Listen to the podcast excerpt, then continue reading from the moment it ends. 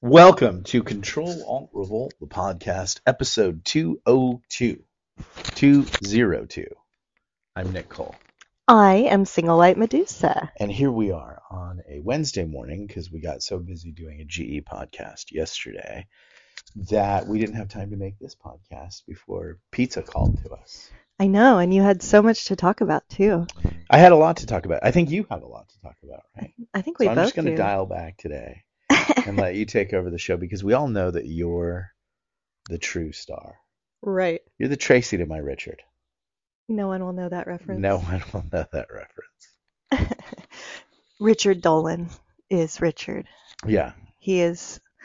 Nick really enjoys listening to him. I enjoy listening to his UFO scholarly podcast. Yeah, he is really good. Yeah. Really good. He's interesting. If you if you're at all vaguely interested in UFOs, which I never was until recently, um, he's really great to listen I was to. like, I will consider Yeah. crazy. Like whatever, and I Exactly. actually am seeing like threads on Twitter now, like where people are like, "Come at me with your craziest theories," and like, and literally like all of them aren't that crazy. oh, really? Yeah, you're all hold my beer. Hold I got my some for you. beer. Um, some are crazy. Uh, today in the show notes, like in the page, if you click on the page and you're part of the email, um, which if you're like an Apple Podcast subscriber, Spotify person, or whatever, wherever you found this podcast, you should go over to the control, or you you could go over to the control. I don't like to say you should. You can do whatever you want. Um, you could go over to the Control Alt Revolt Substack, and you could sign up for the newsletter, and then you get some some you know show notes and background stuff and like I posted a video, a conspiracy theory video from 1998. Let's see how well that held up. Yeah, Let's see how well actually- well, they don't know. okay. They don't know. Okay. I know you liked it. um, and by the way, that there is a free option for that, or there's a There is uh, a free option. paid option if you would like to do that, but there is a free option um, as Yeah. well. I had some guy jump on my uh, Facebook page when I posted this last week for the few minutes that I wasn't banned. And he's like, not a big fan of subscribing. Pay to paid listen. And I'm, I'm like, oh, so I should just take, like, I mean, like, I know how much money I make every day writing books. And I do this for a number of reasons. I do it because I think the truth is in such short supply. And I'm not saying I have the truth, but I can tell you I'm desperately interested to find it, like Tiffany Dover, like Damar Hamlin. Um, but I actually make more money. I actually pay my bills. I actually afford pizza and coffee, more importantly, by writing books. So I do this podcast, and then there are some people, and generally that's who I make this podcast solely available for is the paid people, and um, and uh, my friends, and the paid people who are my friends. And and so when someone comes along and goes, oh, I'm not a big fan of paid podcasts, it's like, oh, I should do everything for for free. I should do it for free for you. And again, you look at these people like, and they're like, I'm all about capitalism and freedom and MAGA and 2A, and I'm like, yes, but I should I should entertain you for free. And then so I just challenged him back. And He's like, well, you could do ads. I'm like, oh, okay, I want to be Ben Shapiro. yeah, like, and I've dealt with Ben Shapiro, and I'm going to talk a little bit today about the Crowder uh, Daily Wire thing because I have some inside info because I was I'm I know a few people that I, are actually involved, and um, you know, uh, we considered advertising for Galaxy's Edge on Daily Wire, and when they gave me and Jason their rate sheet, I was like, this is robbery, like this is straight up robbery yeah, and completely you know, like, extortionist I mean, prices. Yeah, it's like, geez, oh, peas. But like, if you listen to most of those things where they do advertisements, you know, you have to sit through 30 minutes of show to get an hour, you know, for an hour of content, and 30 minutes of it is selling you Patriot dirt, Or I mean, or, yeah, you vice know, versa. What you, you know, said, or yeah. these pills, or you know, uh, the next MAGA Patriot Supply food, or Ben's next book on how to take back America again, because Ben's been writing books like all of them, how to take back America again, and apparently it doesn't work uh, taking back America when you keep doing everything you can to shoot your own side in the back constantly. Um, you know, but hey, that's just me. You know, that's just me. right. Um, so it's paid because it costs me time to come in and do a podcast and people enjoy it. And hey, if it's not that big of a deal and you know, I can just not do the podcast and I can just write books, I'm cool. I make money that way. But if I'm going to do it I generally ask that people subscribe and and buy me a cup of coffee once a month to get four podcasts. I don't think it's a big thing. So I hate turds who come and go, "Oh, I'm not a big fan." I'm not a big fan of turds. and I think the guy had just like followed me, like, "Big fan of your books." and then realized like then I saw I gave him the this is not Sparta kick and or this is Sparta kick and just I I get as I get crustier and older I just can't stand negative people. Yeah. So boot boot. Yeah.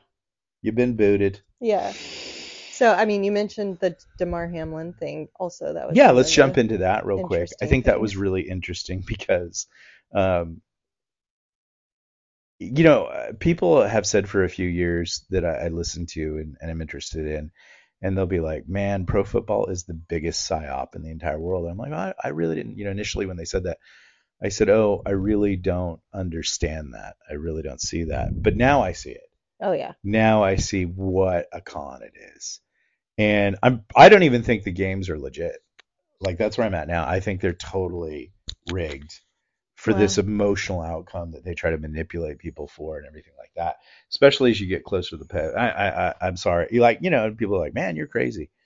But the Damar Hamlin thing is very interesting because um, it starts with Tiffany Dover, and if you've listened to this podcast for a long time, you know that's a drum I, I beat constantly and repeatedly and forever. Tiffany Dover was one of the first people to get the vaccine. She was a nurse. She got it on camera in front of everybody because everybody was so proud that the vaccine was going to save our lives and let us travel and go back out into the world. And and um, and at that time there was all this discussion like, oh, you'll need to be vaccinated to go on an airplane. You'll need well, how like so? What do I do? Do I just tell you I'm vaccinated? Oh no, you'll need a card, and we're probably going to do a digital ID. Oh, okay. Um, and then there was uh, you're going to need the vaccine to get a Susie Cakes cupcake, and like, and suddenly like, and the Medusa and I saw it coming. I think most of the people on the podcast saw it coming, that there was going to be this checkpoint Charlie for everything in your life that you were going to need, and you were going to need to be vaccinated. And and I'm not getting vaccinated by any, and and I'm not an anti-vaxxer. I have been heavily vaccinated in the military, but this like with the minimum amount of research you would you wouldn't get on an airplane that had this much sketchiness like the vaccine does like literally no information in the insert when you got vaccinated the rush then it, and oh and we can't tell you about the whole development process we want that and this is what Pfizer did walked into court and said no one can know about the vaccine process for 75 years but to get a cupcake or get on an airplane you have to take it now and then of course all the worst people were involved in getting you to take it. Everybody on the news, like CNN and Fox, who are all just a bunch of giant mega whores. The same people like John Leguizamo right now pushing you to like doing these like cool little influencer videos to get you to eat bugs. Oh my my, sister just introduced me to eating bugs. Or that total freaking psychopath Nicole Kidman. Right. I just love eating bugs. Oh yeah, this you're not you're not being paid to do this. You just decided to make a video about how much you love eating bugs. Oh, okay. These same whores, along with Anderson Cooper, along with everybody at Fox, all of these people, vax, vax, vax. Oh yeah, Ben Shapiro at the Daily Wire, who's the smartest guy in the room. Yeah, he was big vaxer guy. Now he says it's not too good. Oh, Scott Adams shaming everybody, mocking everybody, calling us anti-vaxxers and stupid. Now says this week you were right, you won, and is pretty snarky about it, but he is admitting it. So you got to give the guy a couple of props. Um, it, so Tiffany Dover gets the vaccine and dies right on camera. That's my contention, and no one has proved to me that that did not happen. Now, what's interesting is there was a psyop to prove that the opposite of that happened, but it was a really bad psyop. Maybe you can go through that a little bit. Yeah, so we definitely watched a couple videos at the time about it where people did a really good job of pointing out what the problems were. And the basic thing was, or the main thing was, there's, for example, a video um, uh, at her hospital, you know, maybe a few weeks after or something like that. And um, all a lot of the nurses are lined up along the stairwell. They've all got their masks on, 'cause, so you can't really see them very well. And they're like, "Oh, and there's Amber, you know, back at work." No, because I mean Tiffany. Okay, right. Because Amber's her friend. Amber is her friend, Who and so like her, except for a few little features that are different. yeah, so that was my Freudian slip because Because it was the guy points out this is her friend Amber, and you know he shows all their social media posts of both of them, and then when you see both of them and you see the person on the stairs that they're saying is Tiffany, you're like, that's not Tiffany, that's her friend Amber. Like it's it's pretty obvious, although they both have the long straight brown hair, you know, blah blah blah, but it's definitely her friend, and you're like. Why are they putting her friend out there and saying that it's her when it's not? I mean, that's really strange. Like, why would you do that unless she's not okay? And then, like, the main thing is she's never ever resurfaced again, Yeah. even though she was a big social Prolific. media girl. Yeah. Like, she was, Everything was Love to post stuff. Night at the bar, night in Cancun, you know, all of these things. Like she was Miss Instagram. And then suddenly she falls over dead and she doesn't post anything. But they go out of their way to prove to you that she's alive. Except they do the same thing that they're going to be doing with Damar Hamlin a couple of years later. Masks, distance, body double, all of these things that people have really gone in on. And again, it may be circumstantial evidence or it, it is evidence. Like that's the thing that a lot of people do. And it kind of started with atheism and things like that. Like, what evidence do you have? Well, there are actually 12 evidences for the existence of Christ. Evidence, though, is not proof. Evidence can often be testimony. It can be these things. It, it doesn't, and evidence is not general. Like a smoking gun is, uh, you know, even a smoking gun is not a, is not the truth. You may walk into a room, you may you may see a dead guy, you may see me holding a smoking gun. That doesn't mean I shot the guy. It is evidence that I might have shot him, but it's not, you know. So many people have like in in the whole like cultism of scientism have begun to say like, what is your evidence? And what they really mean is prove beyond a shadow of a doubt that what you're saying is true. That's not what evidence is. Evidence is a series of oftentimes anecdotes that can lead to a conclusion.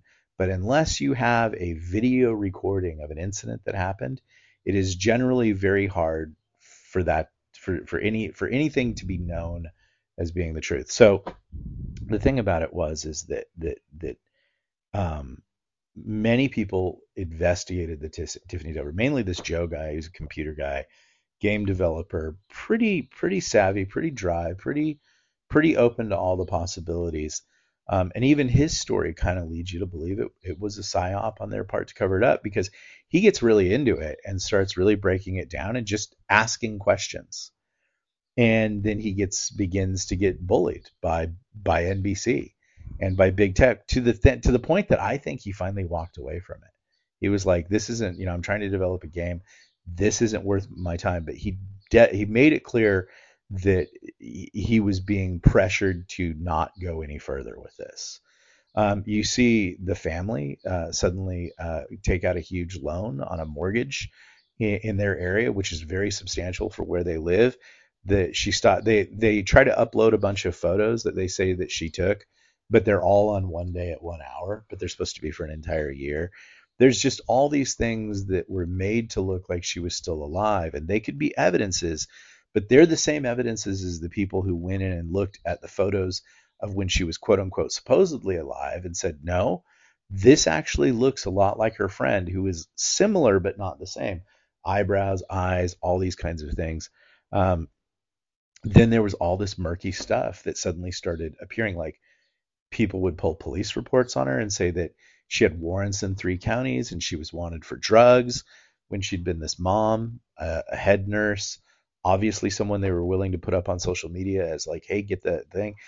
All of it, like it suddenly got super murky. But the the really tip of the iceberg is when um, NBC, an NBC news affiliate, MSNBC, or one of those like their online podcasting kind of thing, they brought in this really dry voiced, mighty girl.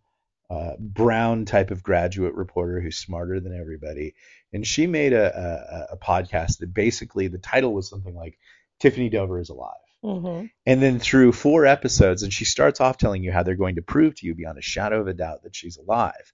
And then they reach the fourth episode and they don't provide any proof ever whatsoever. They just tell you like, well, we've talked to people who say she's alive. Mm-hmm. And this is this is NBC. you know, with with legions of lawyers and private detectives and all these things. And the best they can come up with is they tell you, well, people we've talked to assure us that she's alive. Right. And it's like no well, interview, no, no, nothing. you know, live picture with her, nothing. yeah. And you know how this could all really be solved is if Tiffany Dover would just make a a legit video with proof in it that she is alive today. Because we have to remember there are deep fakes now. There are things like the le- but the levels that they went to, and everybody saw in America. Tiffany Dover take the vaccine, put her hand to her head, and say, "I don't feel well," and fall over dead. And then what happened after that is a series of things that we are supposed to think is proof that she's alive, but become very suspect and very questionable. And even in their their their attempt to prove it to you, they're still like putting a mask on, having this person at distance. There's enough there's enough evidence on both sides to say there's doubt either way here. You no one can certainly say by the evidence that she's alive or the evidence that she's dead what her, her status is. But you can infer and say if the evidence that she's alive is so sketchy, yet so put forth by the whores who are trying to promote the vaccine, which is now in the last month suddenly become the worst thing ever to take. Even mainstream people are saying that. Then you kind of infer, oh, there was some kind of cover up here. The proof that the side that she has that's dead, they don't have a body. They don't have any of those things. They can't definitively say it. But their argument's strong because their argument is basically saying this person is not surfacing. They're not alive. The other side is clearly going to some lengths to obscure the truth. And that makes that that makes them as if this were a court of law and we were doing character witnesses, that makes their testimony suspect. Right. I mean, the woman could have gone to the hospital and shown up and easily seen her working there still, right? I mean, Yeah. if it's all, true, yeah, all she get yeah, wouldn't like, that have been easy? and the, yeah, but they'll they'll say uh, for a long time they said, "Oh, she she works here, but she doesn't want to be known." And then it was like, "Oh, she doesn't work here anymore." Any attempt to actually put eyes on this person and get them to say, "December 13th, you know, uh, Trump is getting kicked out. I'm alive." Mhm. Blam, nothing. right. So now we jump over to Damar Hamlin, which, okay, let's go through a few things. Okay, this guy's playing football two weeks ago, and he makes a tackle, and they immediately um, start trying to even obscure that. Makes the tackle, uh, pulls the guy over, and then he's on the ground too. He gets up and he immediately falls over. And they start, uh, they bring the emergency personnel onto the field and they start doing chest compression CPR. They do that for nine minutes. Now, industry standard among medical people is eight minutes and you're brain dead. That's it. But people have done CPR longer or whatever. But it was a pretty significant amount of time. And then they make this claim that they're waiting in the ambulance for mom to come because mom comes to all the games. And as someone pointed out, Dr. Jane Ruby pointed out, she's like, they don't, point. they don't do that. They, the, the ambulance would rush for the trauma center. They would put mom in a police car and have her follow her. That's that's not a big thing. So then suddenly out of the woodwork come all these explanations that it was absolutely not the vaccine before anyone was really saying it was the vaccine. Mm. They were certainly thinking it, but again, they immediately immediately leap on it. The football players on the field are visibly crying. People get taken off the field by ambulances all the time. This guy was dead and the players on the field knew it because they were right there. They start crying and they say, "We're not going back to work. We're not going to go on with this." And uh, Roger Goodell tried to make the game go on, and the players said, "No, we're going home," because that guy was dead.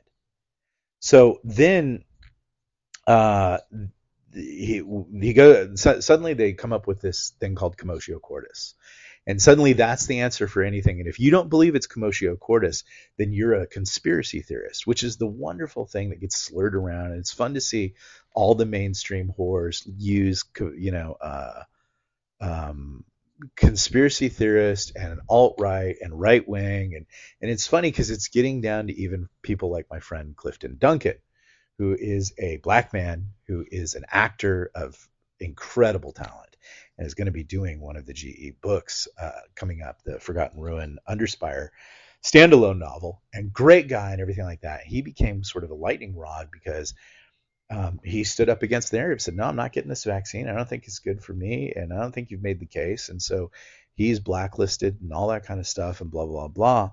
But they immediately come up with this commotio cordis. This you're a conspiracy theorist if you don't believe it's this obvious explanation.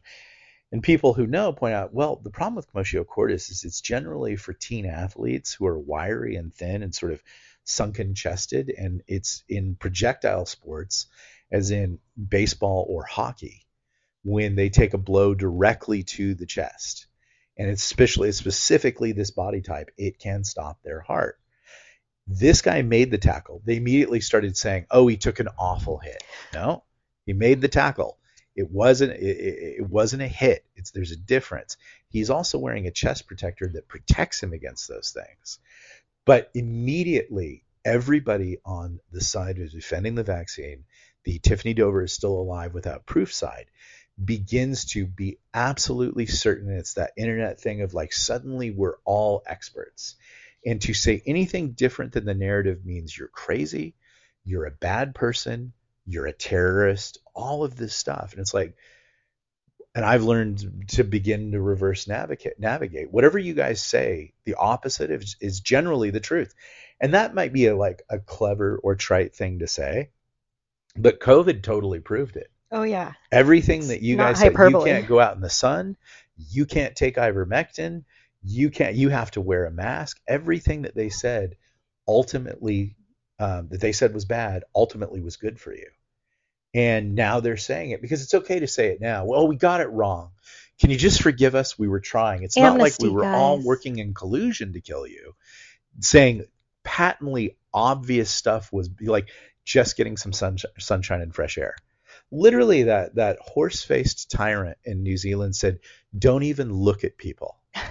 Don't even look at people."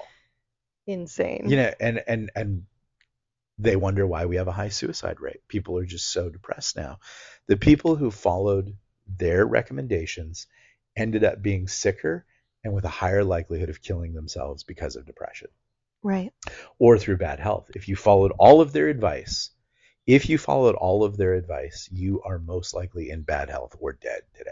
Right. So, but now it's okay. We got it wrong, guys. We were trying. Okay, so we go to Damar Hamlin, and this Sunday, and there were a couple little bullshit things before where they tried to show a Zoom video, a still, and say, "Oh, he's alive," but he's just on a little bit of oxygen. He's okay and everything like that. Okay, well, certainly he could just make a little video and shout out and teams up and thumbs up and move. Didn't do that.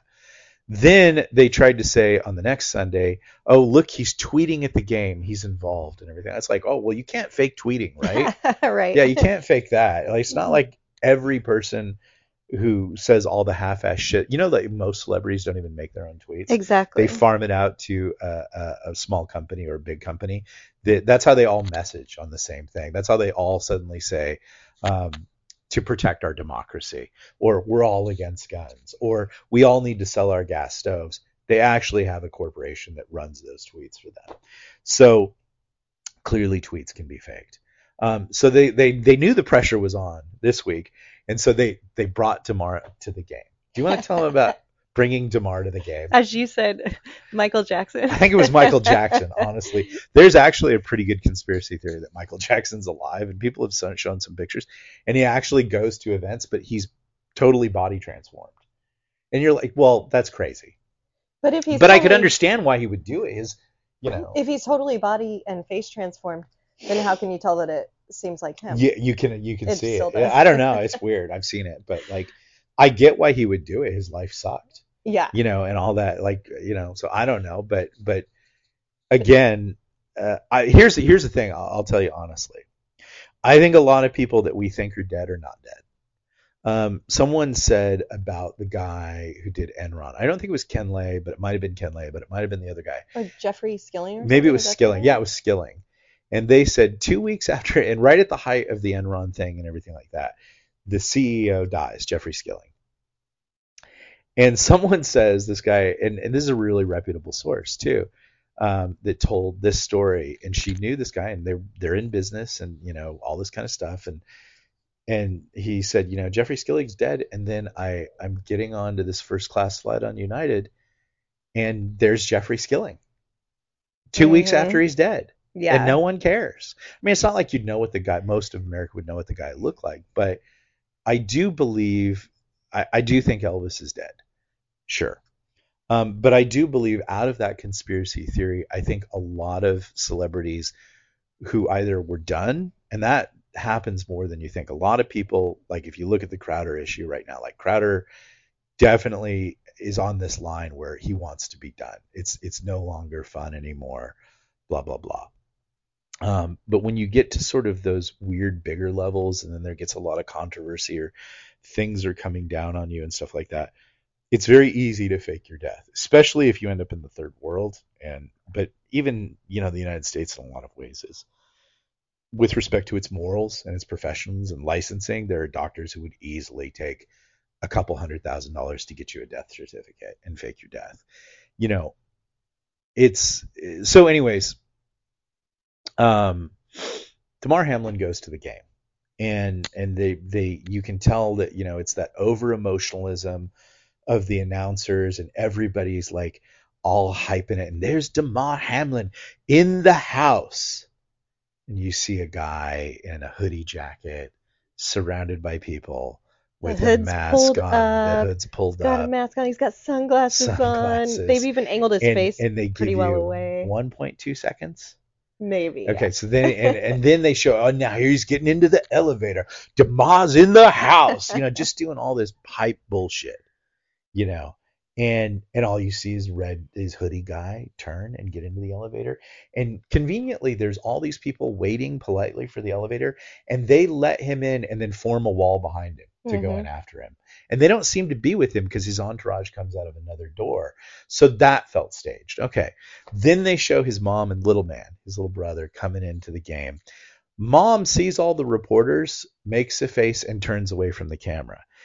If your kid was dead and you were being paid a lot of money to be there to make it seem like he was alive, I think that I, I can definitely understand why she would do that. It's not right to do that. But I bet it would be very hard to do it, especially they said, We need you to go to the game and act like he's there. His mom always goes to the game and reps his jersey and colors and this big thing and blah, blah. But she did this thing that if you have a mom and moms get emotional or whatever, you know that look. She sees them and she turns away from the camera, meaning at that moment, she could not take what was happening. And little man looked very serious. Little man didn't look happy. No. Yeah. For being a little kid going to the game. Right.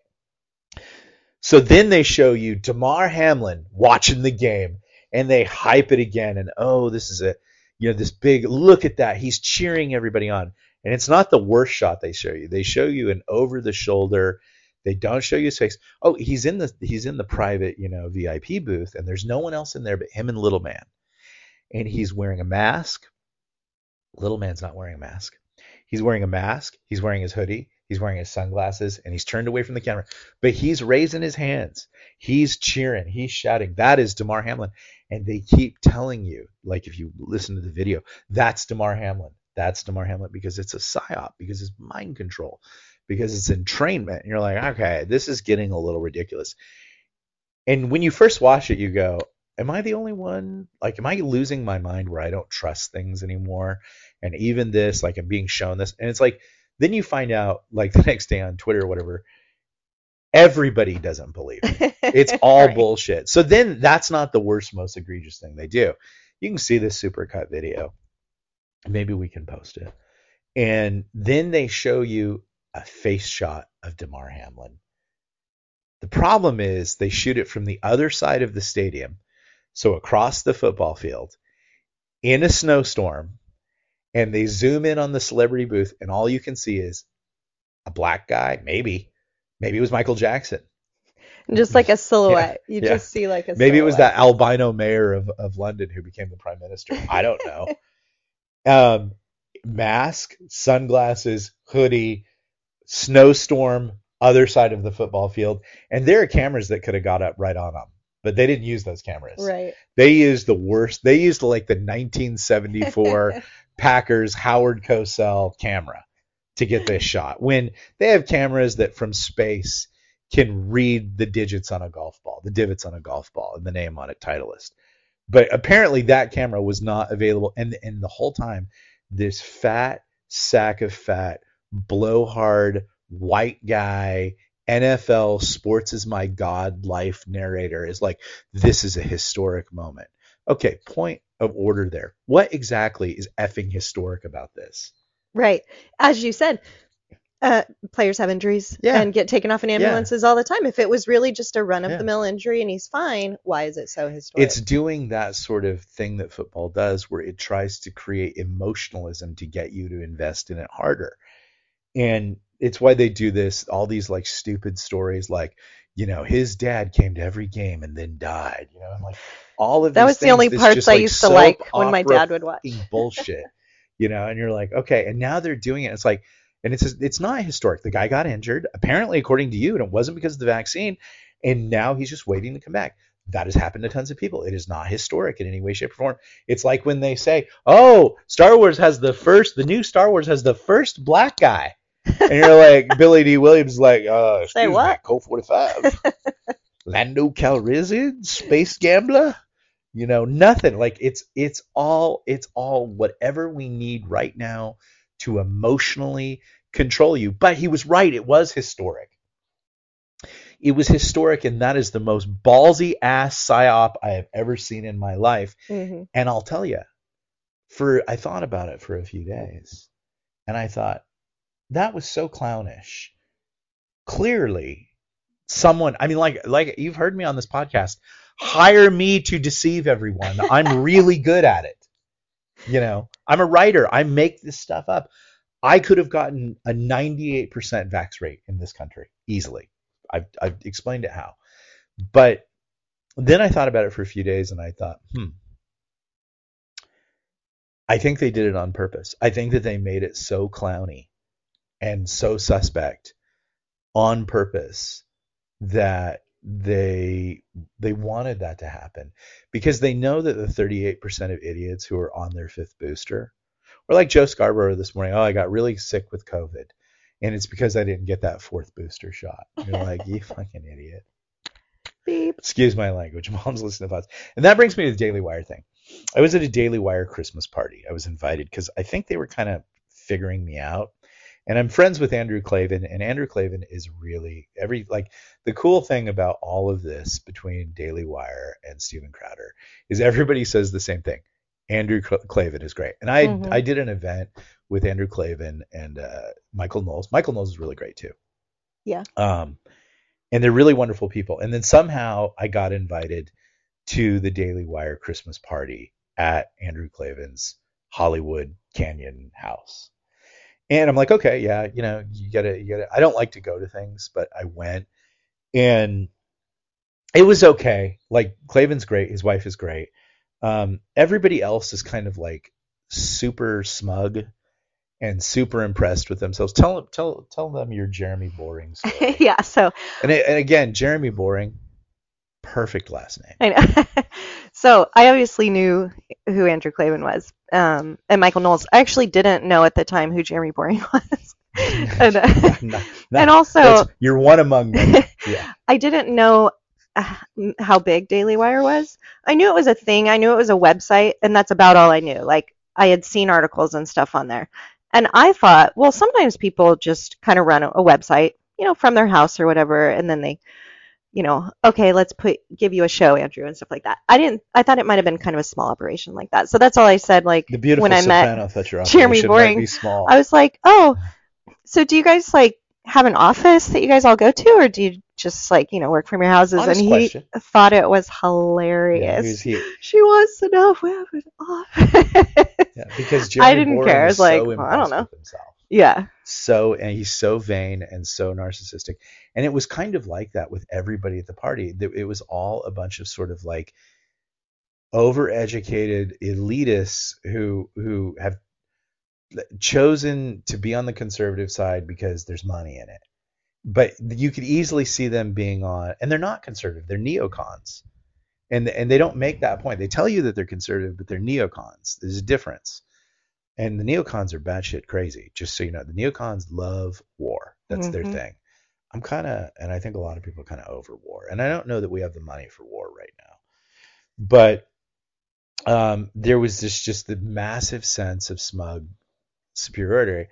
And I asked this one guy who was like a pro speechwriter, and I think he was like he was Bush's speechwriter at one point, but he would write speeches for anything. He was like a whore, but he's you know he was a big fat swollen dude, you know with a beard, a total fop. Like every like a lot of the people there were just total fops. Mhm. Like they'd never done like a hard day's work in their entire life. It, it, and th- that, that's just an assessment. I could be wrong, but you know I'm just sitting there and I'm like okay whatever. And so I go to this guy and I go oh he's like oh I used to write speeches for Joe Scarborough and I said yeah I heard he's not that smart because I'd heard from people he's not that smart. And he goes, "Oh no, Joe's really smart. He's very smart." really? And I'm like, "Okay, all right. I, I've heard from other people that I trust he's not that smart, but here you are telling me he's smart." And Joe Scarborough is a totally horrible person. You know, like I was a Republican, and then the courage of his convictions and a massive payout, convincing, like he is, he was yesterday's Adam Kinzinger Mm. you know, Tea Party guy. Remember Kinzinger was a Tea Party guy, and then suddenly worst enemy of the right. All you MAGA terrorism, blah blah blah. Even so, like so all in on it that he literally sacrificed his own career and his his family. Kinzinger's family wrote him a letter and said, "What has happened to you?" Really? Yeah, it's like yeah, it was bad. So that was kind of my experience is that they're all sort of super self-impressed fops and you know and then the rate sheet encounter where i'm like are you kidding $40,000 for Ben Shapiro to do a 10 second read on my product. I'm sorry, I'm just selling side, you know, and, and it's my point. Like I, I that they'll all talk about we need to take back conservative culture. And Jason and I have made this point repeatedly to a lot of them. Then do what the left does and sell conservative books. Larry Correia, myself, a lot of those people. But what they want to do is constantly sell you their book for taking back America. Now, over at MSNBC and CNN and NPR, they will constantly push left wing authors free and gratis because they're smart. And they know that philosophy comes at the culture in three different ways it comes at you in higher learning, and it comes at you, that's level three, and it comes at you at level one around the kitchen table with your family, where you discuss events and you develop morals and you impart philosophy to your kids. The second way that it comes at you is actually the most powerful way, the way that really turns you into who you are. And that's through fiction and media. That's level two.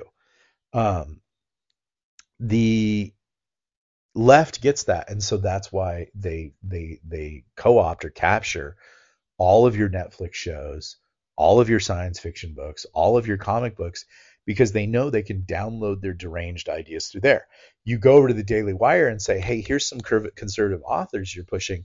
And they look at you and say, can you come up with $40,000 for a 10 second ad read? And you're like, no, I'm trying to help change the culture.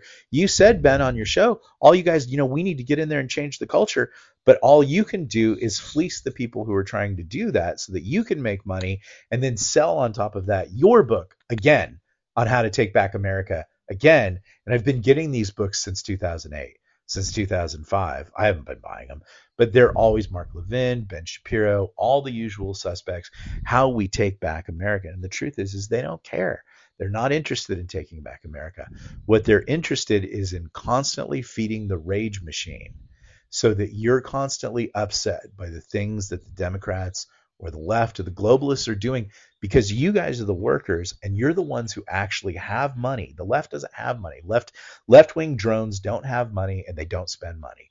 Right wing people out driving a truck, farming, working hard, union shop, doing jobs, blah blah blah, starting a small business, running a major corporation, whatever. They have money. But what they need is to feel threatened. And so the Daily Wire is, and I think the Crowder incident confirmed this to me, but I had I have inside knowledge. I've just explained it to you. I do not like them as people. I do not enjoy them. They're not conservatives by any way, shape, or form, but they will constantly tell you that you're in danger, that you're threatened, that we need need to take back the culture, that we need to do the culture war, we need to build our own things, all these all these kinds of things. But then they turn around to the people like me, myself, who are doing that, Larry Correia, Jason Anspach, lots of conservative authors, and they don't do one thing to help us do that.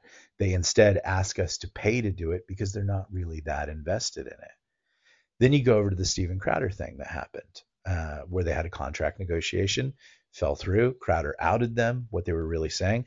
And then the, the Daily Wire immediately used all the left wing tactics that the left does.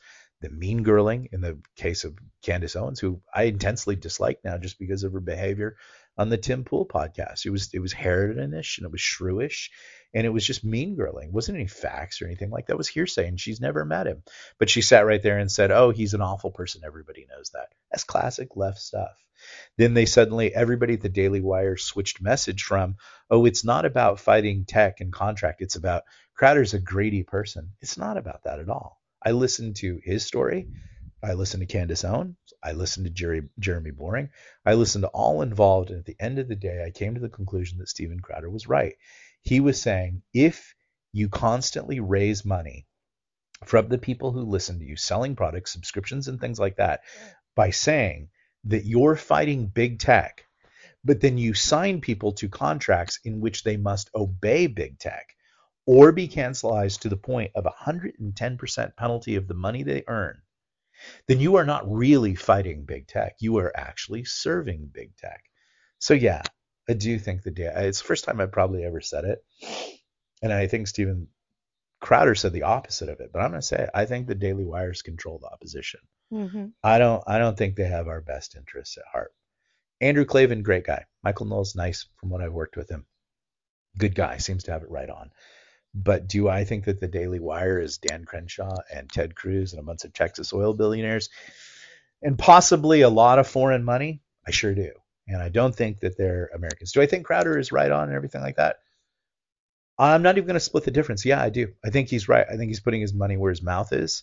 And I think he's saying the thing out loud that needs to be said, which is you can't claim to fight the other side if you're willing to play by the other side's rules that gives you control of them. You cannot claim to be fighting Facebook if you say, I will only post things that abide by Facebook's terms. So, and that's all he's saying. Now, they made it that he's greedy and he's mean and he's not a good friend. And as he points out, he's like, Jeremy Boring came afterwards and said, oh, a friend would never record a friend. But he says during the business call with me, when I tell him what's wrong with the contract and that this isn't right, he says, well, that's just business. And he makes the good point. He says, you can't have it both ways. Are we friends or is it just business? And that's a that's a valid valid point. Exactly. Medusa, thoughts? No, I totally agree. I thought that was a great point too.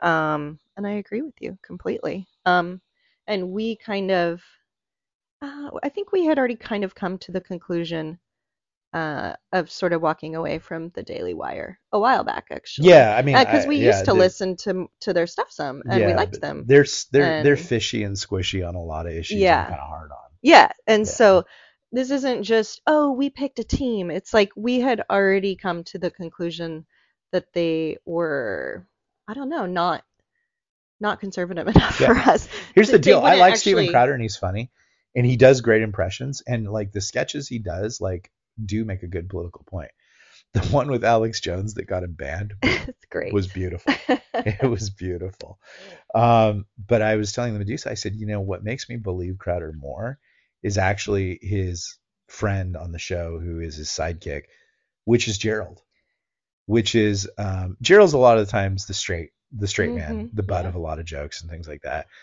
but you can tell he has a really deep faith and he's a very honest person.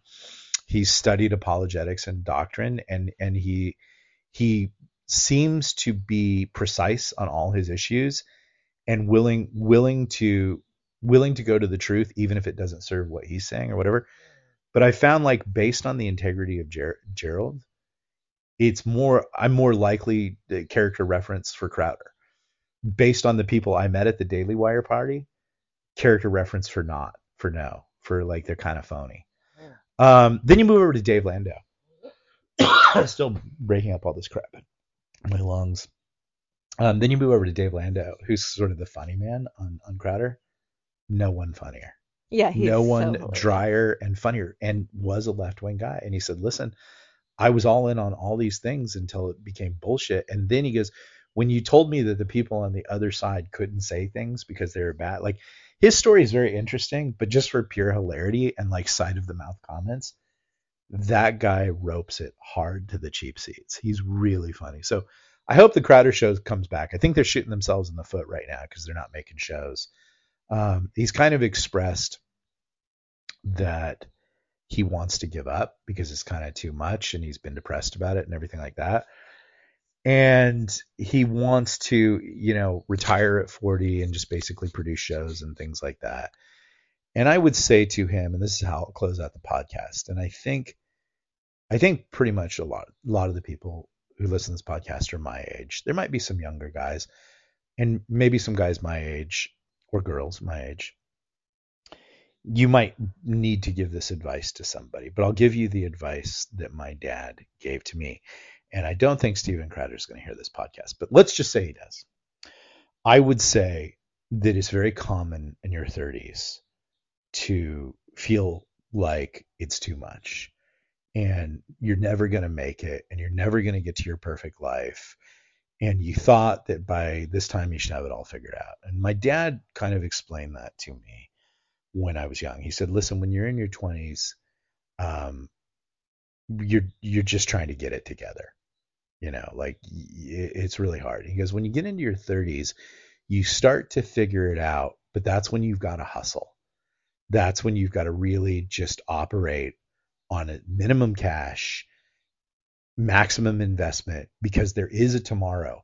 And in your 20s, you, you weren't, you, you didn't really understand the concept of tomorrow. You just thought every day you'll be 20s for the rest of your life and you'll always feel great and all these kinds of things. You always have opportunities. You'll always be at the prime of your life. You get in your 30s and you realize like you, you got to hustle now.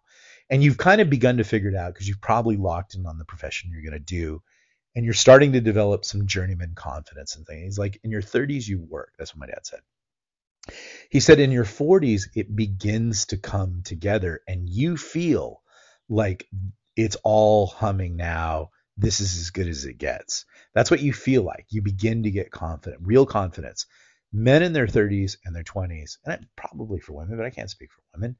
Men in their 30s, but this is good for women to hear because maybe it helps you understand a little bit in your 20s it's all testosterone in your 30s you don't have any confidence you're just you're now right where you need to be which is i don't know enough sensei train me harder and then in your 40s you begin to actually get real confidence and you kind of know what you're doing you do know what you're doing and you're on your way and you think that's as good as it's going to get and the shocking thing my dad said to me is in your 50s that is the best because everything has come together. You have confidence. You're still young. Your business, your career is probably, you are probably the best in it right now. And he said, that's that. And, and then your 60s is just kind of writing that and then wrapping it up. And, and then you go into retirement. And the other thing he said is there is no such thing as a retirement. And he had retired, and he, that was a lesson, kind of like a darker lesson he gave me later. But he said there's really no such thing as retirement. You should never retire. But the shocking thing that he told me at that time was your 50s is when it all comes together. And it all and that's that's really the course of my life. Your 50s is when you just feel like, man, this is great. It finally has all paid off. It's all working. I can command my rates. I know how to do my job. Everything's kind of trimmed out and working great. And so, to someone like Steven Crowder, who's in this crisis moment, I've had my crisis moments in my 30s, and I think every man is, you feel like you want to give up. And I think, especially for young people now, having gone through everything that we've gone through, but I would say, don't give up. Give it five more years, and you will understand, and you will begin to see the payoff. And then give it 15 more years when you hit 50 from 35 to 50 and you will be so glad that you kept digging in. But I think a lot of friends, age kids who watched Friends on reruns and everything like that, they still labor under that. I should have it all together in my 30s. I should have the least BMW, the successful business, all of these things. It's like, nah, it doesn't work that way. You're still killing it until your 40s. And there's other problems that'll happen in your 40s and 50s and health crisis or whatever. But what you're looking for as a man is to finally be genuine. And you will not be genuine, I think, really honestly, until your 40s. That's when you've made all the mistakes, you've learned the right things, and you hopefully live by those right things now. You don't just say them, but you actually live by them. And then you get your 40s to kind of manifest that into things that actually reward you where it's a system by your 50s. So that's what I would say to a kid like Steven Crowder like, "Eh, this is just a storm. Don't make all the life decisions based on a storm. You know, keep plugging away, keep moving forward." And I would say that to all of us because I think that we're headed into some increasingly grim times. We should do another podcast this week because this one's gone a little long. And I think there's some things to talk about that are going to happen on February 1st that are pretty extreme. I think I should also talk about real quick. I've got banned on Facebook a couple of weeks. I'm really getting tired of that. And I don't think it was about anything I said because all I said was the same thing that they were saying about Russia. I just said we should nuke the Swiss village. And they were all months ago saying, oh, we need to nuke Russia, blah, blah, blah. So it wasn't about that. I think that uh, the things that are coming up on February 1st, I think we'll see the actual collapse of the petrodollar in February.